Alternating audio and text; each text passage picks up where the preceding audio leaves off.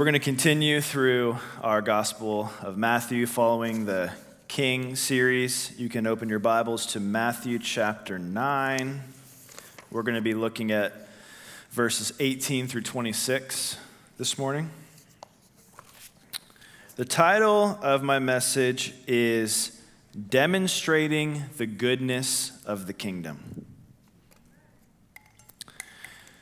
You know, these days, especially in our digital era, there are, there's a lot of proclamation of the goodness of the kingdom, isn't there? There are a lot of people that are talking about how good the kingdom is. They're posting Facebook statuses and they're sharing podcasts and YouTube videos and and and uh, and at church you hear sermons and and there's classes, and there's a lot of proclamation about the goodness of God, and that's great. We should all hear about just how good our King is and how good his kingdom is.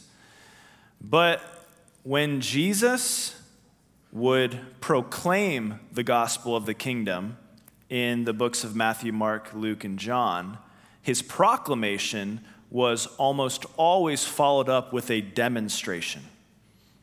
He proclaimed the kingdom and then he did the kingdom. He talked about how the kingdom was wholeness for humanity on all levels, and then he healed the sick, and then he cast a demon out of someone, and then he raised the dead. He didn't just talk about the kingdom, he did the kingdom. And I'm afraid that in today's world, we have too many people talking about the kingdom and not enough people doing the kingdom.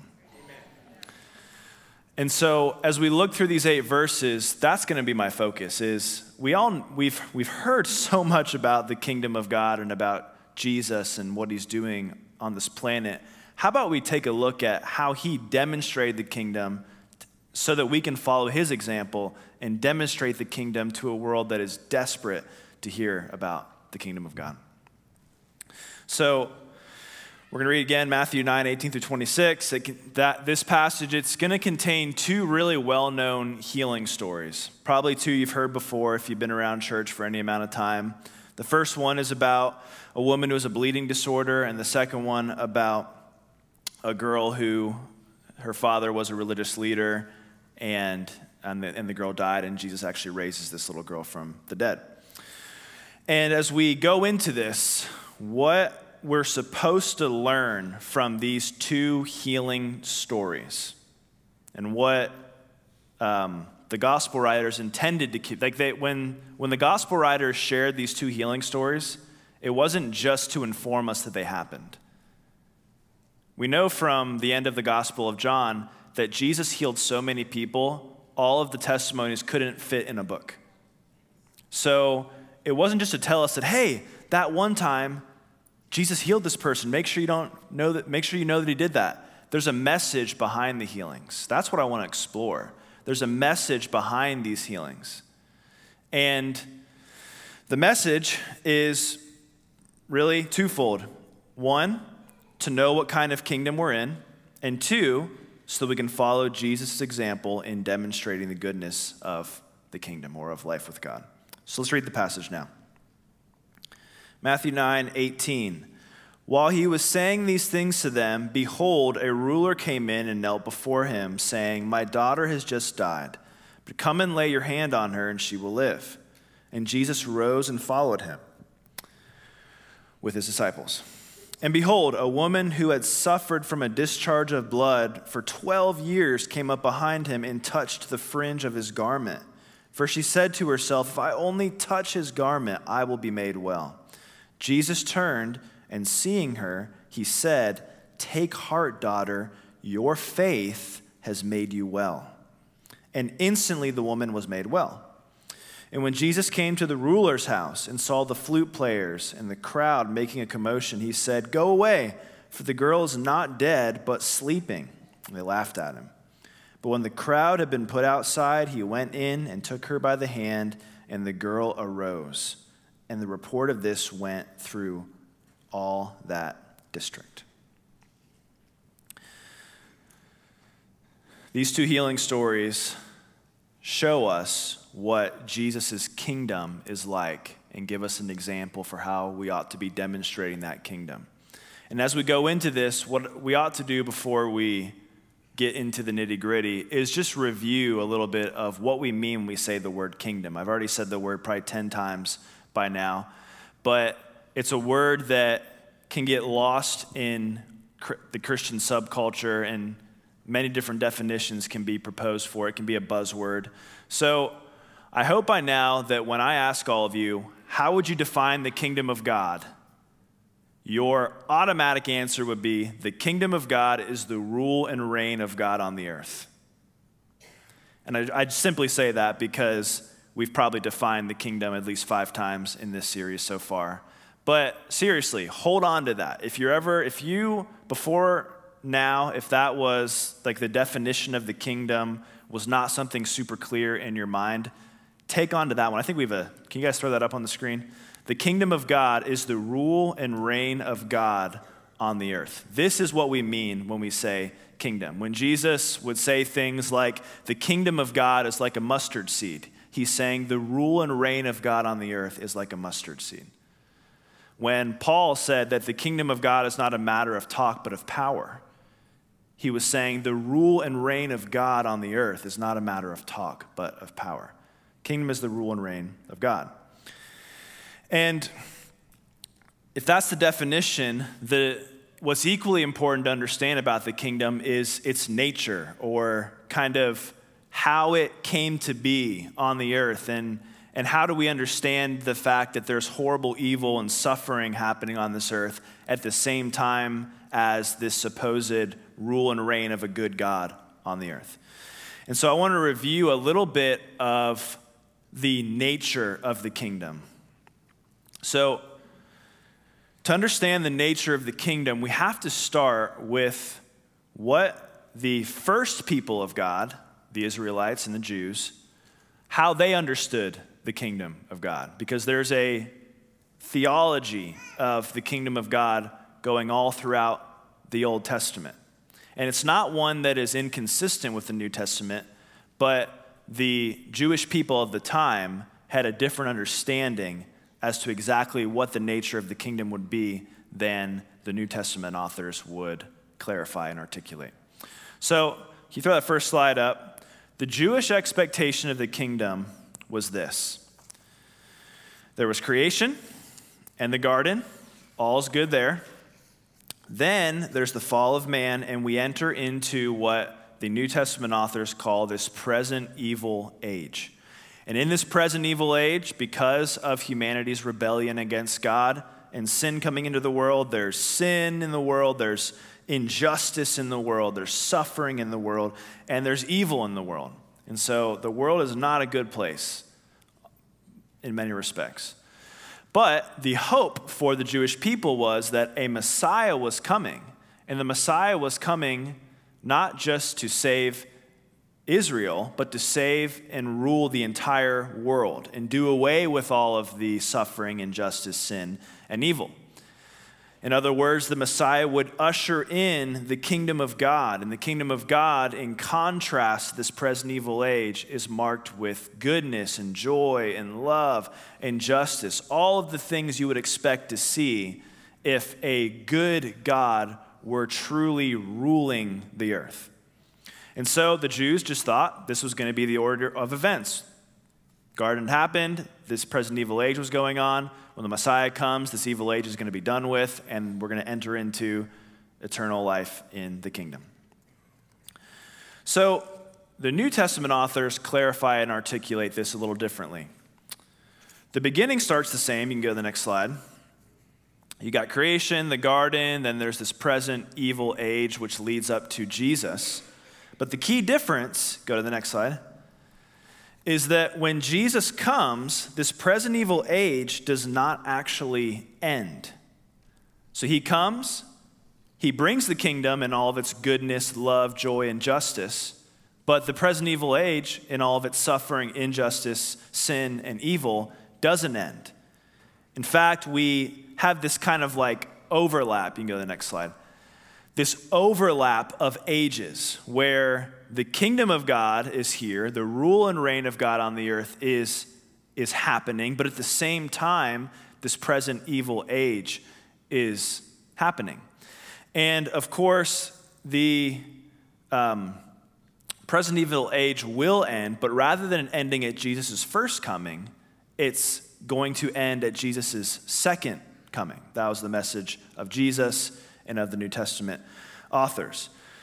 And so, going on to the last slide, we live in this in between time where we're waiting for this present evil age to completely end with the second coming of Jesus. But until then, we live in this like battleground between goodness and evil, between God and Satan and the principalities and powers and all the forces of evil in the earth. And that's why in our current world, there's incredible, incredible goodness that we see, but then there's horrific evil. There's suffering, but there's joy. There's love, but there's um, there's love, but there's injustice. There's sin. I forget whatever one I didn't say yet. the other one that's up there. So there's all of these things that are that are happening in one overlapping age. That is the age that we currently live in. We live in a time of conflict between God's rule and reign and the kingdom of darkness. A lot of people talk about Jesus coming as the beginning of the end. And so it's actually appropriate to understand with this paradigm in mind that the end of the world has already be, like been initiated. The end of this of this existence as we know it has been initiated with Jesus coming and bringing his kingdom. So we are living in the last days. We are living in the end times right now. And then the end of the world will be completed or consummated at the second coming of Jesus, and then we'll continue to live in, like we're living in eternal, the eternal kingdom now. We'll continue to live in the eternal kingdom forever for those that are in Christ. So, one last point on this it's, it's good to understand. In this time of overlap, God is not like waiting passively in this overlap time. He's not just waiting out the waiting out for the second coming of Jesus. He's not just like, all right, everyone, buckle up and hold on until Jesus comes back. No, God is on the move right now to make all things right in the world. That is what it means that the kingdom of God is here that God is on the move to make all things right, and He does this primarily in partnership with His people, with the church of Jesus Christ, with you and me. Not with just the professional church leaders and ministers, with the entire body of Christ. So, diving into, we're going to dive into the text now. Um, and look at things a little bit more closely that we read earlier. And right off the bat, in this in Matthew 9, 18 through 26, the need for a better kingdom becomes immediately apparent, but not necessarily to our modern eye. So let's take a look a little bit about what was the time like when Matthew 9, 18 through 26 was written. So I want to highlight in verse 18 this term a ruler. So not a not the thing that you use to you know measure 12 inches and yeah. a ruler as in a a uh, ruling official. And for us, the term ruler doesn't hit the same way. But for anyone reading this in the ancient world, upon reading the term ruler, they would immediately think a member of the elite in the Roman Empire. So in the Roman Empire, there, were, there was a group of elite at, that, were, that were the wealthiest, most powerful, those with the most status. There was a, this group up at the top at the elite of society, very similar to our current day, but the rest of society was drastically different than it is, at least in Western America. So let me just, I could paraphrase all of this, but let me just quote straight from my research on what the Roman Empire was like socioeconomically and sociopolitically. This is from a book called The Roman Empire in the New Testament. The Roman Empire was an aristocratic empire 2 to 3% of the population ruled. The elite did not rule by democratic elections. In part, they ruled by hereditary control of the empire's primary resources of land and labor. They owned its land and consumed some 65% of its production. In case that didn't register, 3% of the people ate 65% of the food. 3% of the people received 65% of the wealth. That's a pretty big inequality. Continuing on, just to give you a little more, the non elite comprised about 97% of the population of the Roman Empire. An enormous gap separated the non elite from the elite's power, wealth, and status. There was no middle class, big difference between us and them, and little opportunity for improving one's lot. More often, it was a matter of survival. Degrees of poverty marked the non elite. Most scraped by and knew periods of surplus and of deprivation, so that regularly many non elites lived at or below subsistence levels. Due to regular periods of food shortages, Poor health was pervasive. Infant mortality was high, with perhaps up to 50% not reaching age 10. Wow. Most non elite adults died by age 30 or 40. Elite lifespans were longer.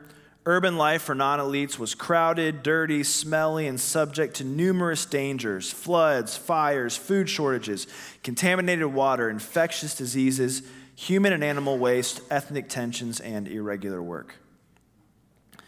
So, the picture I'm hopefully painting for you is that the world of the Roman, contrary to what the Romans said, which was that the Roman Empire ushered in peace and prosperity for all, the Roman Empire was a place of great, great suffering with lots of death and violence and disease, with many different categories of marginalized people, some simply socioeconomic marginalization, but ethnic and racial marginalization as well, religious marginalization.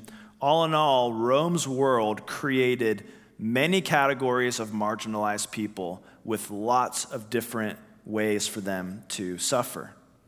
And when Jesus came to bring good news, we must understand that it wasn't just salvation for individuals the way that our modern Christian lens likes to understand it or has been trained to understand it. The gospel of the kingdom was not just good news for the damned soul, but good news for the poor, good news for the oppressed, good news for those who had experienced limb deformity from malnutrition, good news for all aspects of life. That was the gospel that Jesus brought. So, with that said, let's go into the first point that I want to pull out on how we actually demonstrate this good kingdom that we are a part of. First, we demonstrate the kingdom by loving the marginalized in our society. So, of course, we read about the healing of the ruler's daughter, her being raised from the dead, and the healing of an unclean woman. And there's actually, in this passage, there are actually three marginalized people groups. So the first one would be children. Contrary to today, children were not viewed in antiquity as these like innocent, poor, sweet, tender, aw kind of objects of affection. Children were viewed mainly with cynicism and distrust, like children were viewed as going to disrupt kind of like the order of the adult world, but they were viewed as um, people that would be valuable in life later on once they were old enough and strong enough to start contributing to the household. And now, that's not to say that there wasn't parental love in the household for children, but the way society viewed children was extremely different. And there's no more horrific way that we see that than the practice of infanticide in the ancient world.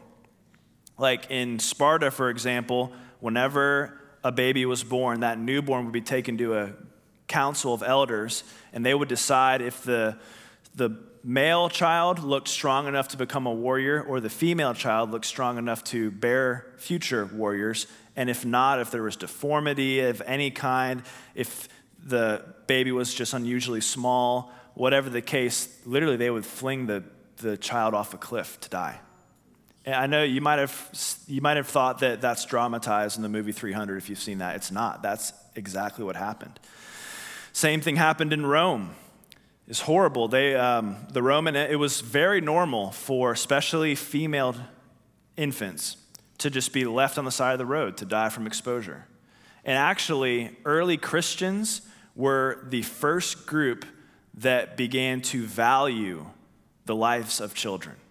There's actually, you may have, um, you know, she's a saint in the Catholic Church, Macrina. She, she, she lived in the fourth century and was, she was famous for finding abandoned infants on the side of the road and raising them um, into adulthood. Probably, you know, did that with I don't exactly know how many dozens, maybe even hundreds of children. And she was just one example of what the church, what the first group of followers of Jesus were doing. So, that, so children were marginalized in, in this society. And so Jesus healing, like raising a child to life, it sounds to us like that's almost the most noble thing that Jesus could do, but that was not the way that society that was not the morality of the society of the day. The society of the day would be like, why would you heal a child? Just let the child die. Children die all the time. Go find an adult to heal. So Jesus healing the child is him standing with a people group that had been dehumanized and made lesser than. Secondly, women, of course, were, were a marginalized people group in antiquity. There was no such concept of human rights for anybody in this day and age, especially not women. Women were property, they had no bodily autonomy. There was no such thing as being raped by your husband. That was, that was just totally fine and, and legal to do. Women um, would be forced to have abortions sometimes by their husbands. So women just were an extremely marginalized group in this time as well. I could go on. And then, thirdly, the fact that the woman in this group was unclean because of her I mean, I mean, the woman in this passage that we read about, she was unclean because of her bleeding disorder.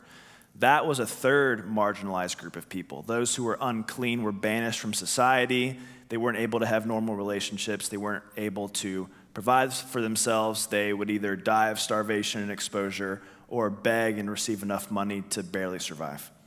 So, why did I go into all of that history of the horrors of antiquity because Jesus loved on and stood with the marginalized. That was a key aspect of his kingdom was being with the people who society treated like garbage, who society treated as worthless. And the church of Jesus Christ that came out of those original 12 apostles and spread all throughout the Roman Empire were known for being radically countercultural to the Roman Empire of the day in how they treated those kinds of people. Now, caveat is that before you before you think whatever you're going to think about me, the caveat to this is that Jesus obviously was not anti-elite. He was not like, you know, raise up the marginalized and destroy the elite, right? Because he healed the elite, the member of the elite's daughter. He healed the ruler's daughter. So Jesus didn't just come for the marginalized, but he did say that it's actually a lot harder for the rich or for the elite to enter the kingdom of God because. Um, I mean, there's a lot of reasons for that. They don't have the same desperation. They're, they're, in a sense, they don't need good news because their life is deceptive to them good news. So, Jesus, anyways, all that to say, he wasn't anti elite. He did come for everyone, not just the marginalized, but he came especially for the poor, the broken, the marginalized.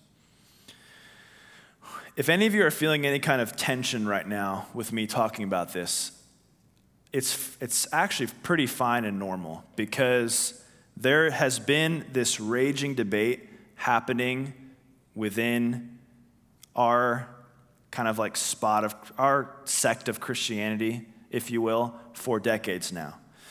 And amongst people in Christianity who are passionate about the kingdom of God, who are passionate about the rule and reign of God, you typically find two rival factions. You've got the power and presence Christians, and you have the social justice Christians. This is like a, you know, maybe you've never, maybe you've seen or felt this before, maybe you haven't, but I can assure you this is real. You know, there's this Facebook forum that I'm on, and I don't even know why I'm still on it, but it's just, seriously, it's just so toxic. But constantly back and forth, you've got the Holy Spirit Christians, you know, arguing with the social justice Christians, and the social justice Christians criticizing the, and, and the, the presence and power Christians, what they say is that social justice Christians are trading the work of the Spirit for the work of secular activism. And there's some truth in that. What the social justice Christians say about the presence and power Christians are that they're like the super spiritual Pharisee and Levite who just walked by the beaten and bruised man in the parable of the Good Samaritan, not wanting to get their hands dirty. And there's some truth in that as well.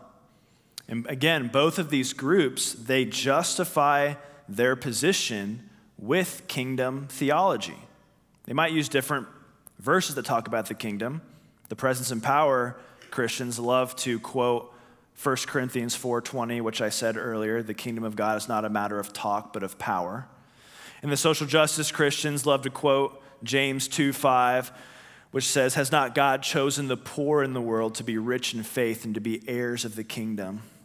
And so they'll, they'll quote different parts of the Bible that discuss the kingdom. But both of these camps would say that kingdom theology, the embracing of kingdom theology, is what led them to their current place. So, which camp is right? Should we be a presence and power Christian or should we be a social justice Christian? Well, let's have Jesus weigh in on this, although I think some of you are already seeing where I'm going. So, Jesus, in perhaps his most famous and most pointed articulation of the kingdom, Luke chapter 4, where he quotes the prophet Isaiah, Jesus says this, uh, verse, verse uh, 16 through 19. And he came to Nazareth, where he had been brought up. And as was his custom, he went to the synagogue on the Sabbath day and he stood up to read. And the scroll of the prophet Isaiah was given to him.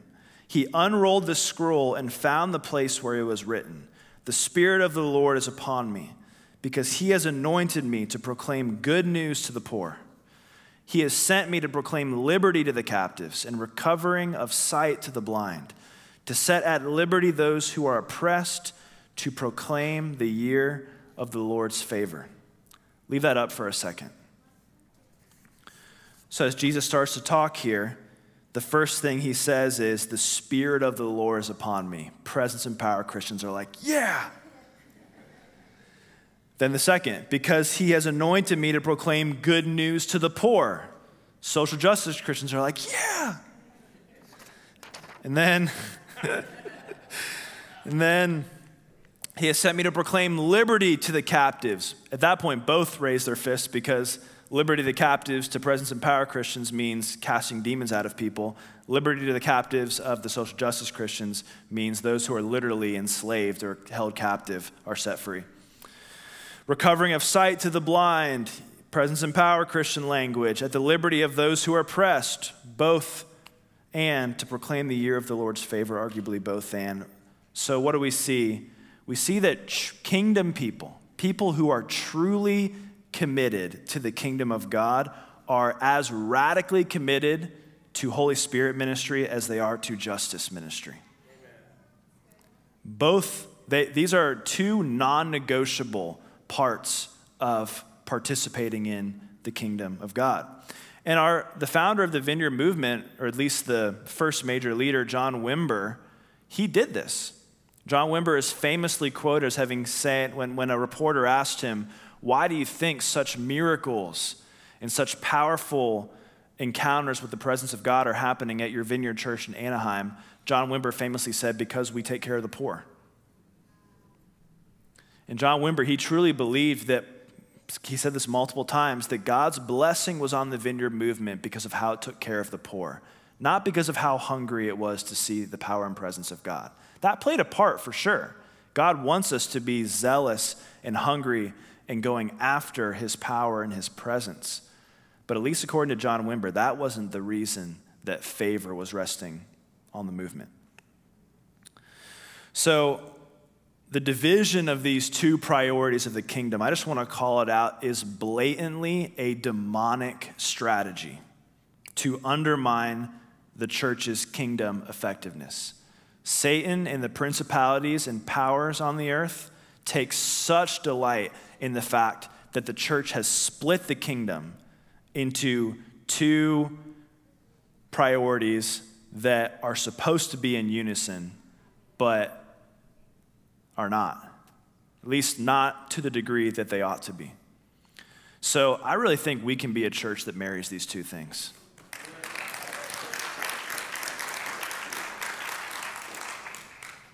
And I think that we've been, we've been very passionate about the power and, I mean, we are a power and presence church, obviously. That's, that is who we are, right? And we've never been anti justice, ever. But I do think, and without losing any of, like, I don't want to lose a single drop of the intensity and the tenaciousness that we have for Holy Spirit ministry. In fact, I want to see it continue to ramp up. Without losing any of this side, I think there's an opportunity for us to begin to explore what does the kingdom ministry that brings justice to the poor look like? And how can we be a church that participates in that?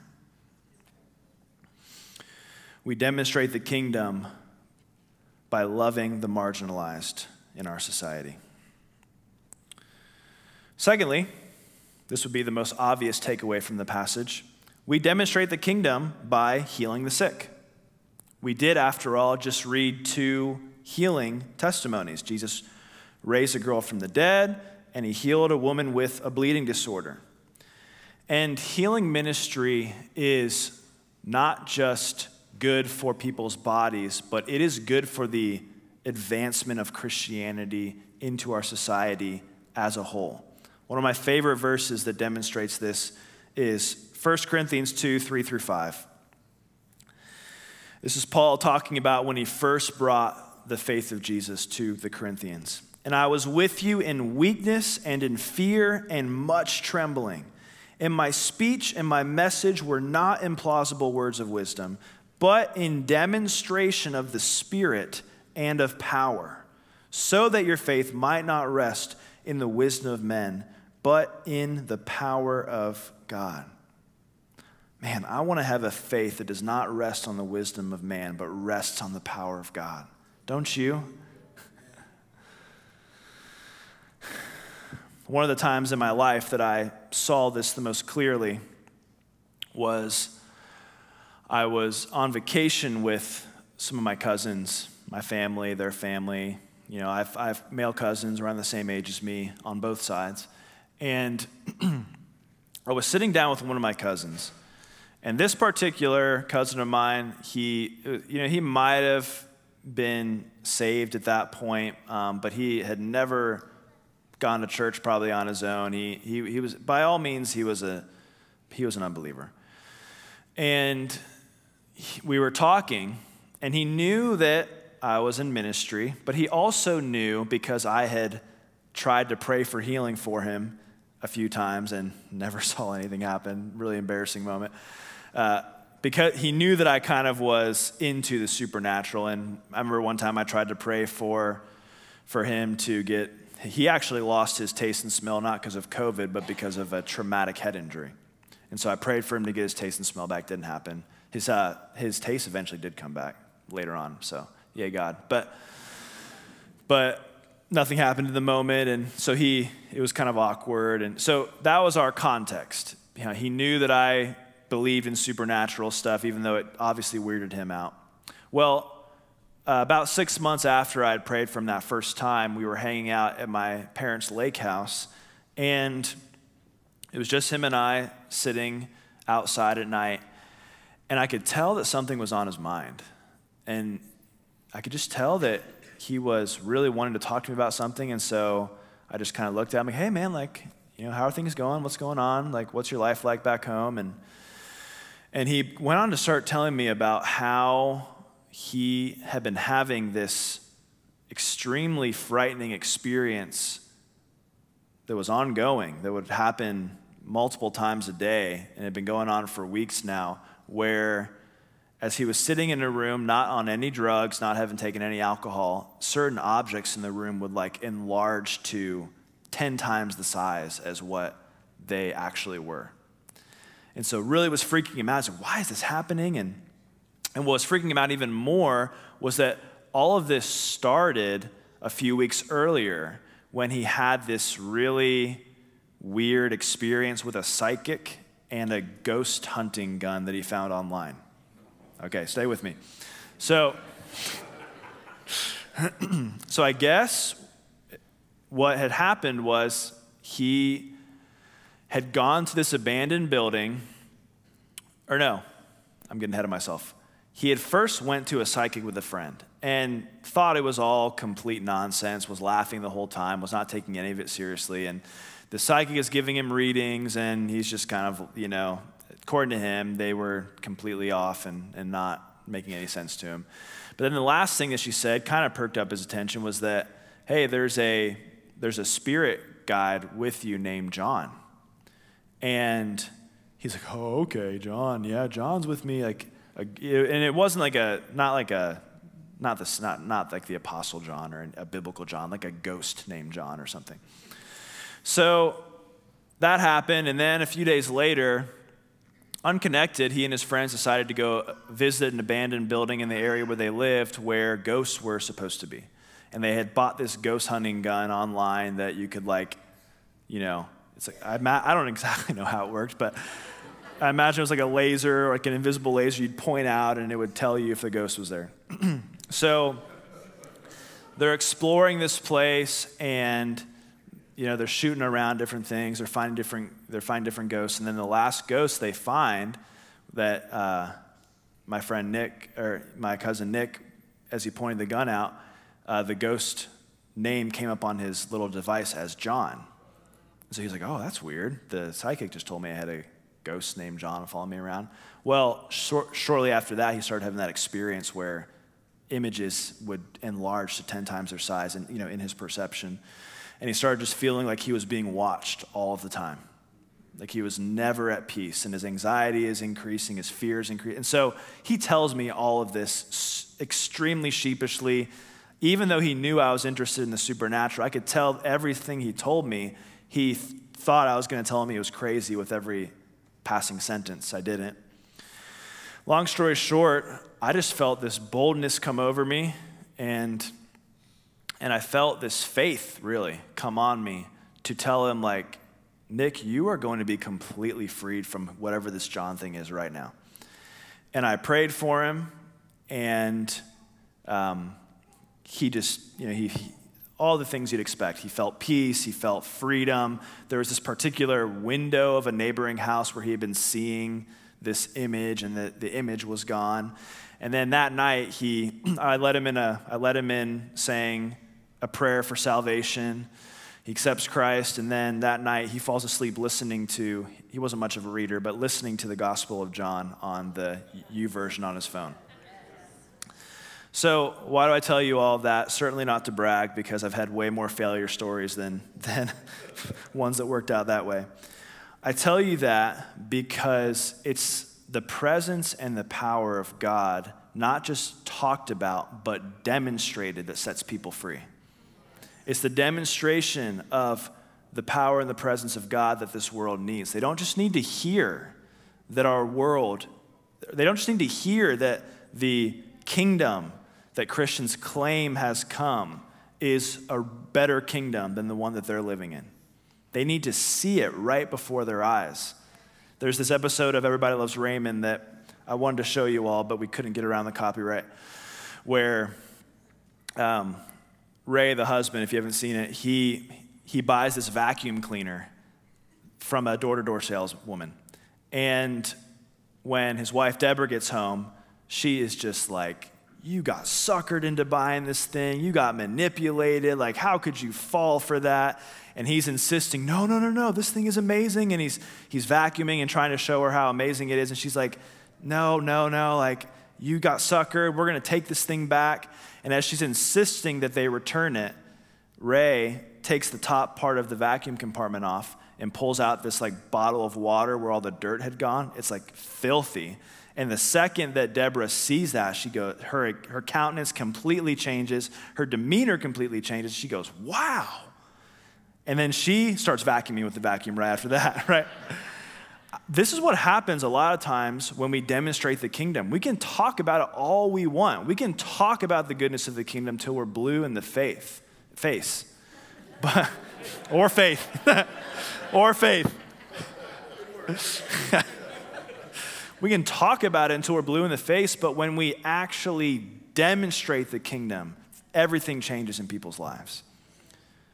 So, all that to say, when we commit ourselves to, to the ministry of the Spirit, to casting out demons, to healing the sick, we re- demonstrate, not just proclaim, the goodness of the kingdom that we are a part of.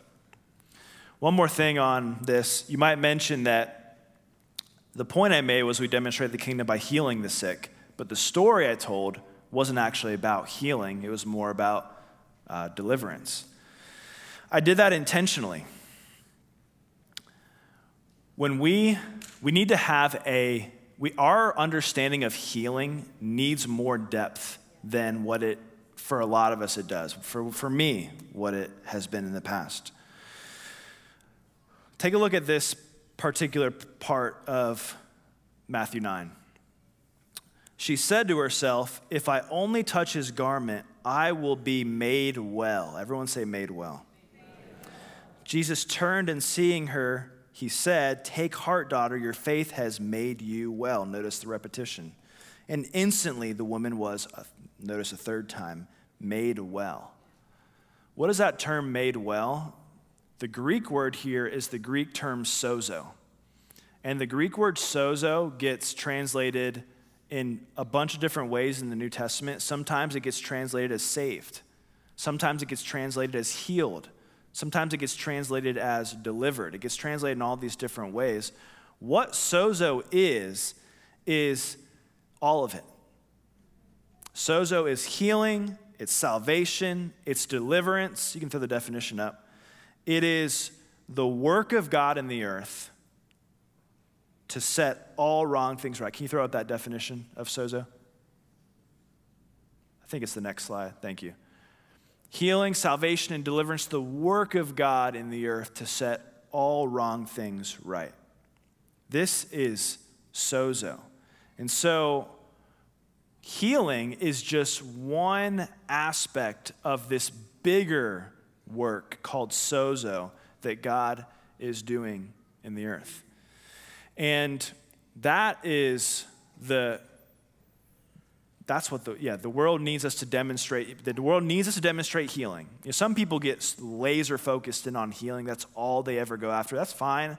Um, i would just hope someone who is like that has a buddy that they're in ministry with who goes after deliverance and another person who goes after gospel proclamation. Because um, god is he wants to heal the world but even more so he wants to sozo the world he wants to set all, all wrong things right I have to talk about this next thing. I don't want to, I know we're getting eh, towards the end of time. Okay, my next point, I'm just going to skip some things. We demonstrate the kingdom by cultivating a lifestyle of faith. Talking about Christian debates, this passage is debated on a whole other front in Christianity.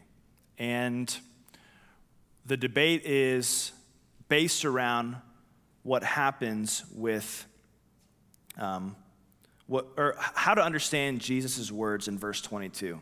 Just to remind you, Jesus turned and seeing her, he said, Take heart, daughter, your faith has made you well. What does it mean that her faith made her well?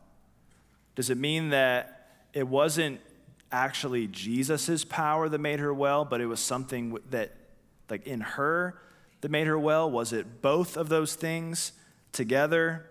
Some of you maybe have read Matthew 11, where Jesus says, If you have faith, you don't need to throw it up, but if you have, if you have faith and you don't doubt, but you believe, you can move mountains. I remember first hearing that verse, and I would sit in my apartment in Clifton and like, I'd be like, I would look at this picture on my wall and, like, and I have faith that this is going to move right now. And I just would expect it to shift, but you know, it never did. um, you know, I try to move stuff with my mind based on that that verse. Um, you know, if I just don't doubt, if I just have no doubt, I can make anything happen. I can move mountains, and, and so there's this there's this debate amongst Christianity about what does it mean that her faith had made her well. And I don't have time to go into a full, in depth explanation of it, but here's what I'll say faith is and isn't just expectation. There is a sense in which faith is expectation, where if you have confidence, if you have expectation that God is going to move, you are more likely to see God move. But it isn't just expectation, because the Greek word for faith in the scriptures, pistis, it actually more so carries the idea of trusting love or trusting loyalty. It wasn't used by the Jews, it wasn't just used by the Christians. The Roman Empire used this term to talk about subjects of the empire having trusting loyalty in the emperor or trusting loyalty in their local king. And so faith is and isn't just loving trust in God. So it is and isn't just expectation, it is and isn't just loving trust in God. It's both of those things, but it's not, um, it's, it's both of those things. It's not just one of those things. What I am confident of, however, is that there is a proper order to growing your faith.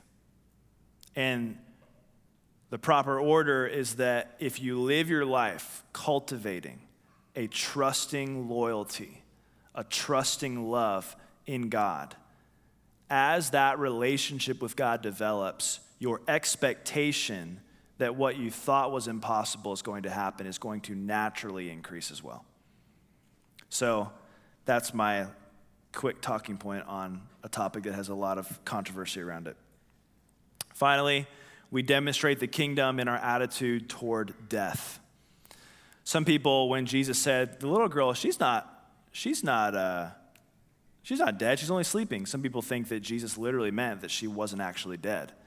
Others say that um, Jesus was using the term sleep to as a synonym for death, but that wouldn't make sense because then we'd have Jesus saying, Don't worry, she's not dead, she's just dead. So, yeah. What's really going on here is that Jesus is commenting on how death is no longer finality if you are in the kingdom of God. You know, in describing the girl's death not as death, but as sleep, Jesus is making a statement about death itself. Death is no longer the end, it no longer is the ultimate master over humanity. Based upon the resurrection of the dead that Jesus will soon accomplish, death is now something that human beings will experience but then will wake up from. Death will be stripped of the chief power it has always had over humanity and over the earth. This is why, in the days of the early church, mothers with infant children would willingly be martyred and hand their babies off to family members. Something un- unimaginable as today, but for them, death was not the end. And the life they were living was not the primary one they were living for. They were living for the next one. And although we love to see the kingdom come in the here and now, especially at this church, let's not forget that ultimately we're not living for this life. We're living for the next one. so, would you stand with me? Shane, you can come on up. Prayer teams, I'm going to invite you forward. We're a little light on volunteers today, so if you're a staff member or a ministry leader, you'd be willing to come on up and pray, please come on up and pray. We'd really appreciate that. I think for some in the room, demonstrating the kingdom through you has not been happening as much. And it could be from apathy, it could be from hard heartedness, it could be from fear, it could be from pain. But I think God wants to inspire all of us afresh to not just talk about Jesus, but demonstrate Jesus. So I'm just going to pray a prayer over all of you and then, and then we'll close. So, Father, we want to be people who in our lives release your kingdom through, through how we love and how we pray and how we look at life. We want to be a model of the goodness of the kingdom of God. We want to see the presence and the power of the Holy Spirit carry your goodness to a broken and lost world. We want to be people who love the unlovable, who love those that society denigrates or even our Christian subculture um, looks down upon. We want to be the people that love beyond walls and beyond borders. Make us into those people. We honor you, Jesus. We praise you. In Jesus' name.